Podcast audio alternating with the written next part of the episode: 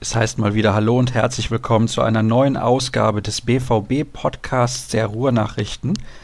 Beim letzten Mal habe ich mich gar nicht vorgestellt, aber damit ihr auch wisst, wer euer Gastgeber ist, Sascha Staat ist mein Name. Ein paar von euch werden vielleicht schon mal von mir gehört haben. Ich bin sonst unterwegs bei sportpodcast.de, aber hier geht es natürlich hauptsächlich nicht um Sportarten wie Handball, Eishockey oder Baseball, sondern um Borussia Dortmund.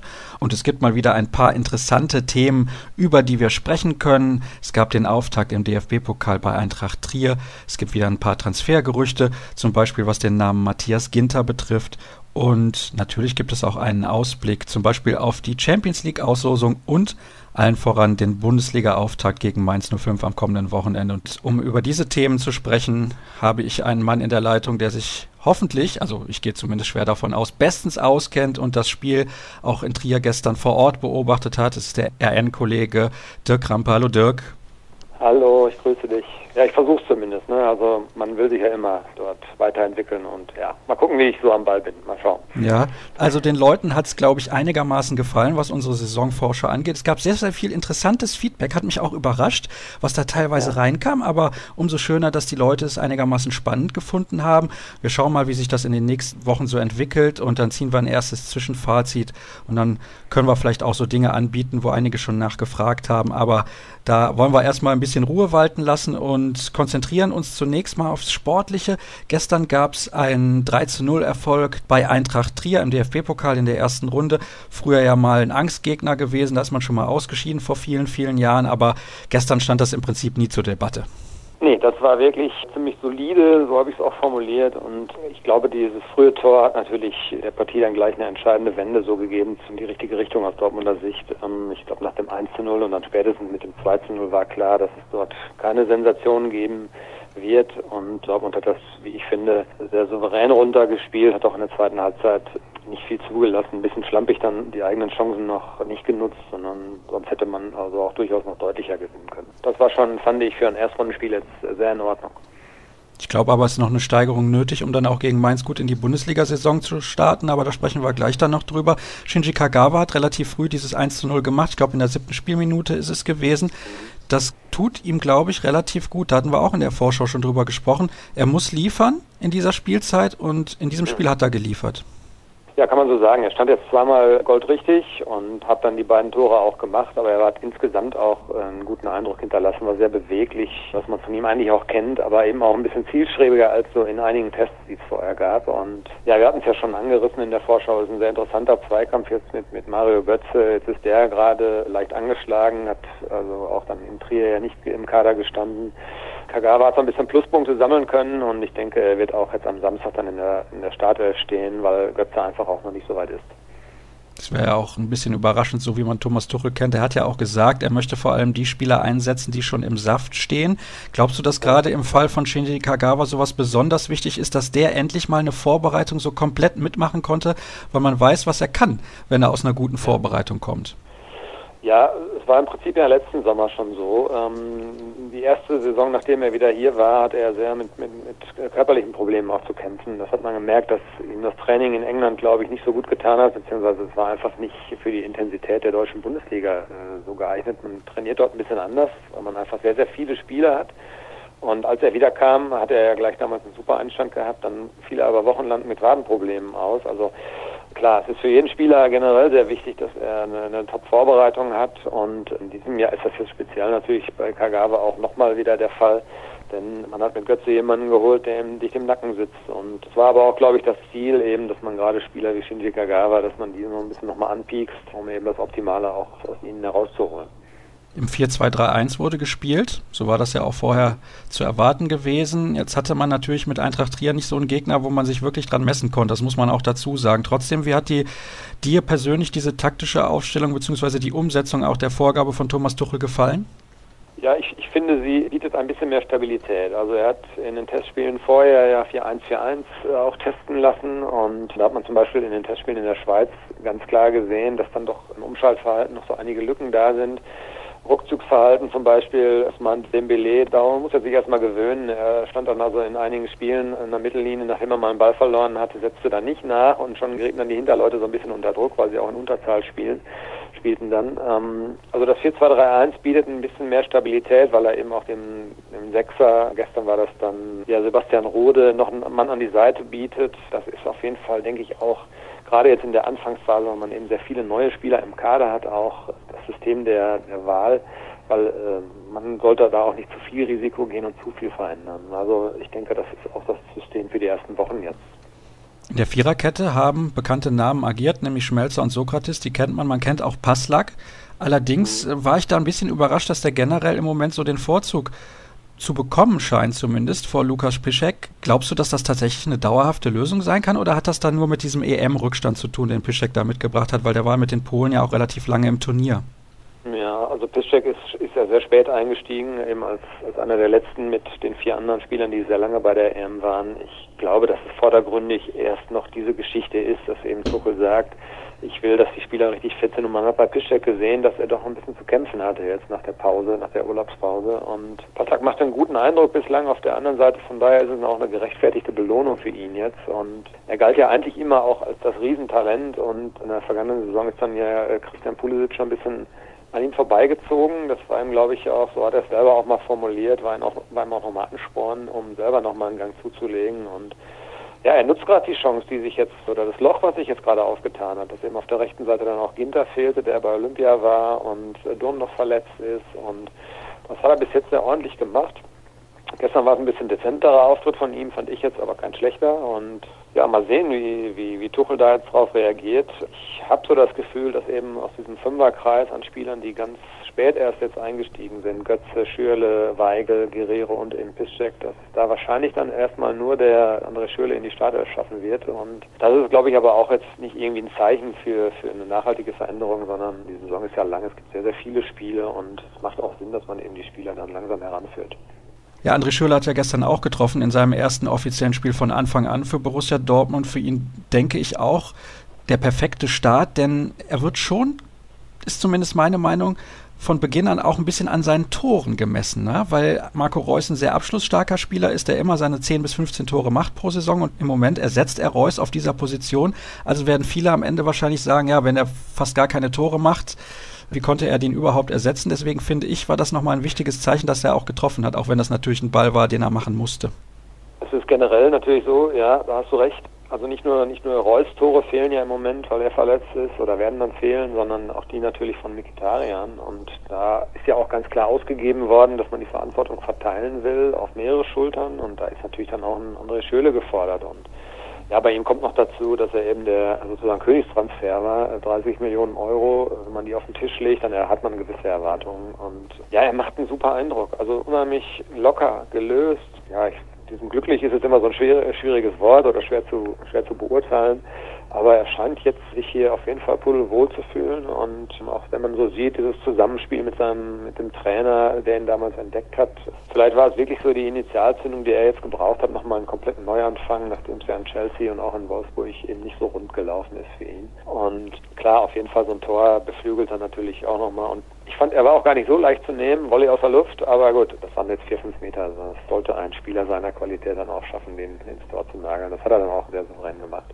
Auf einen Akteur möchte ich auch nochmal im Speziellen eingehen, auch was seine taktische Rolle angeht, gerade gegen eine unterklassige Mannschaft, wo man auf jeden Fall das Spiel machen muss, nämlich Marc Bartra. Ich finde, der hatte einen sehr, sehr soliden Einstand und man konnte auch schon erkennen, der hat auch einen feinen Fuß.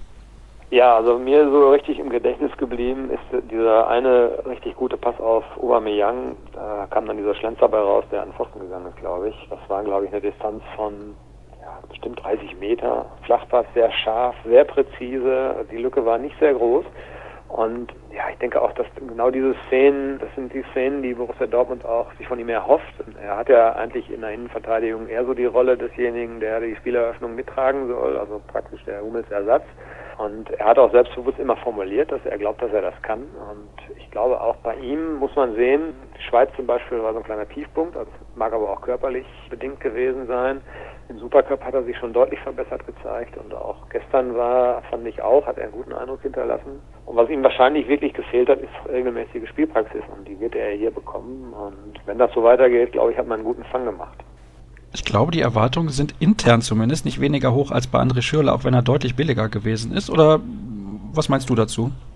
Ja, natürlich, auf jeden Fall. Wenn man äh, einen Spieler vom FC Barcelona bekommt und man hat ihn sehr günstig bekommen, vergleichsweise, das ist schon richtig, aber nichtsdestotrotz erhofft man sich natürlich auch von dem, von dem Spielertypen jetzt einiges, denn Badra ist so, ein, so eine Kopie vom Hummels. Ja. Er hat ähnliche Bewegungen drauf, er spielt gerne auch den äh, scharfen Pass, auch mit Risiko, das hat Mats Hummels auch gemacht.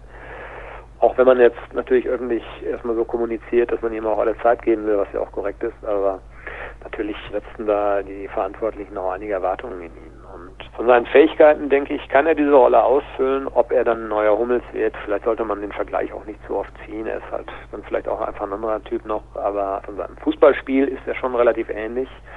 Und ich denke, da wird auch von ihm einiges erwartet, na klar.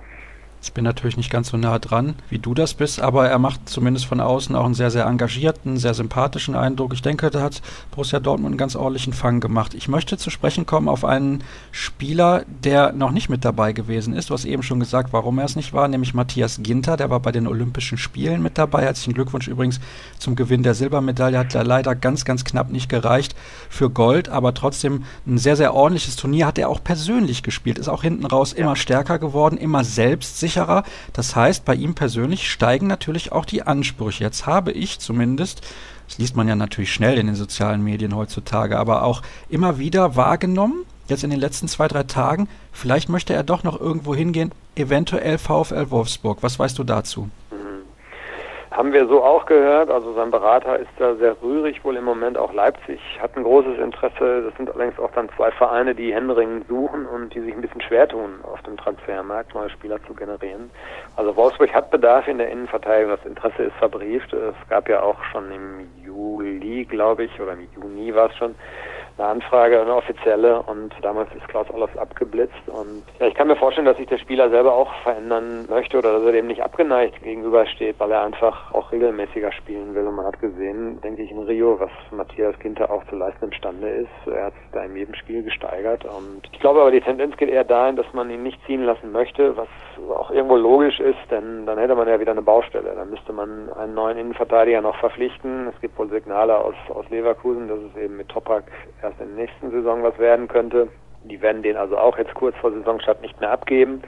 Sprich, man muss sich auf dem Markt irgendwie umschauen, gibt es noch einen Innenverteidiger? Und wenn der dann dann käme, was würde dann mit der Hierarchie passieren im, im, im Team? Ja, dann wäre Bender vielleicht auf einmal die Nummer drei, aber holt man einen neuen, ist der dann nicht eigentlich die Nummer drei und Bender wäre dann nur die Nummer vier, obwohl er eigentlich auch ein gutes Turnier gespielt hat bei Olympia. Also das sind sehr viele Unwägbarkeiten. Man hat jetzt einen Spieler eigentlich hier, von dem man überzeugt ist, dessen Qualitäten man kennt und schätzt eigentlich auch. Und ich kann mir nicht vorstellen, dass jetzt so wenige Tage vor Saisonstart der BVB dann da sich noch ein neues Problemfeld schafft. Also das glaube ich eigentlich nicht. Nun hat er ja auch letzte Saison gut in die Spielzeit gefunden, hat viele Tore vorbereitet, hat selber Tore gemacht, auch international, nicht nur in der Bundesliga, sondern hat wirklich auch ja, er passte richtig gut rein in dieses System von Thomas Tuchel. Warum hat es denn dann hinten raus nicht mehr so geklappt mit seiner Spielzeit? Weil das ist ja das Entscheidende, warum ein Spieler dann überhaupt überlegt, den Verein vielleicht zu wechseln. Ich habe mich immer wieder gewundert, warum spielt denn Ginter nicht? Hm.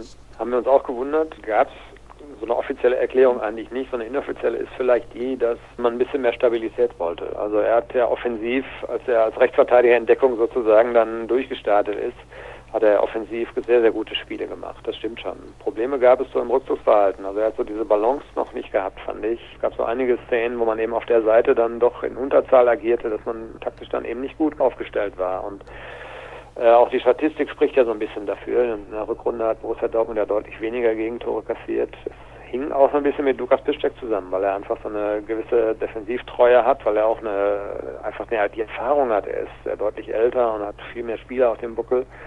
Der weiß also, wann er sich einschalten kann und wann es besser ist, dann vielleicht mal einen Gang rauszunehmen. Und Ginter hat offensiv sehr gute Spiele gemacht. Ich fand ihn auch gut und ich fand es auch schade, dass er so ein bisschen dadurch Sieb gefallen ist dann in der Rückrunde und nun gar nicht mehr so richtig auf dem Radar war. Also dann wurde er wieder hin und her geschoben, musste dann teilweise im defensiven Mittelfeld spielen oder hat dann in der Innenverteidigung mal ausgeholfen.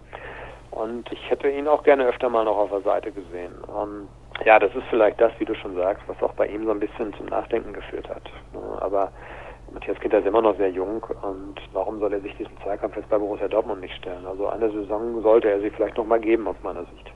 Finde ich auch und gerne auch ein paar Jährchen mehr, denn ich traue diesem Spieler in seiner Entwicklung noch einen ordentlichen Satz nach vorne zu, wenn er dann noch lernt, auch so defensiv stark zu sein, wie er das in der Offensive ist, dann wird das ein sehr, sehr guter Spieler.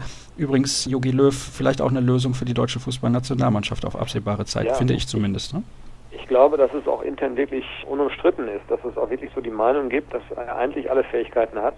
Und was man ihm so ein bisschen nachsagt, ist so ein gewisses Fleckmeier, er ist ein sehr ruhiger Spieler ja, der auf dem Platz vielleicht auch mal ein bisschen aus sich rausgehen muss. Und da hat er jetzt aber in Rio auch schon mit angefangen. Also es gab so Spiele, wo man auch gesehen hat, wie er versucht hat, eben seine Nebenleute zu dirigieren. Und fußballerisch, glaube ich, er hat einen guten Kopfball, er hat eigentlich ein gutes Stellungsspiel, er ist körperlich, hat er sehr zugelegt, seitdem er aus Freiburg gekommen ist. Ein sehr robuster Spieler jetzt und hat eigentlich auch eine gute Eröffnung. Und ja, wie du schon sagst, ne, wenn man so einen äh, Lukas Piszczek dann sieht, der ist über 30. Also die Zeit spricht eigentlich auch für einen Ginter. Ne? Auch in der Innenverteidigung muss das ja jetzt nicht das Ende sein, auch wenn er da vielleicht äh, sich erstmal jetzt ein bisschen hinten anstellen muss. Ein bisschen mehr als eine Woche ist das Transferfenster noch offen. Ich kann nur hoffen, er bleibt im Verein, denn ich sehe, wie gesagt, eine sehr, sehr gute Perspektive und du ja auch. Dann gibt es übrigens in dieser Woche gleich zwei Auslosungen, die Champions League-Auslosung und die Auslosung im DFB-Pokal. Ich nehme an, in Deutschland hast du fast schon jedes Stadion gesehen, aber ich würde dich gerne mal persönlich danach fragen, nach so einem Wunsch, weil die Spieler sagen immer, ja, wir möchten nach Barcelona. Ist tatsächlich ja so, dass der BVB in den letzten Jahren überall in Spanien gespielt hat, in Malaga, im Bernabeu und so weiter und so fort, aber nie in der zweiten Kathedrale, so möchte ich es mal nennen, des spanischen Fußballs, nämlich im Nou Camp.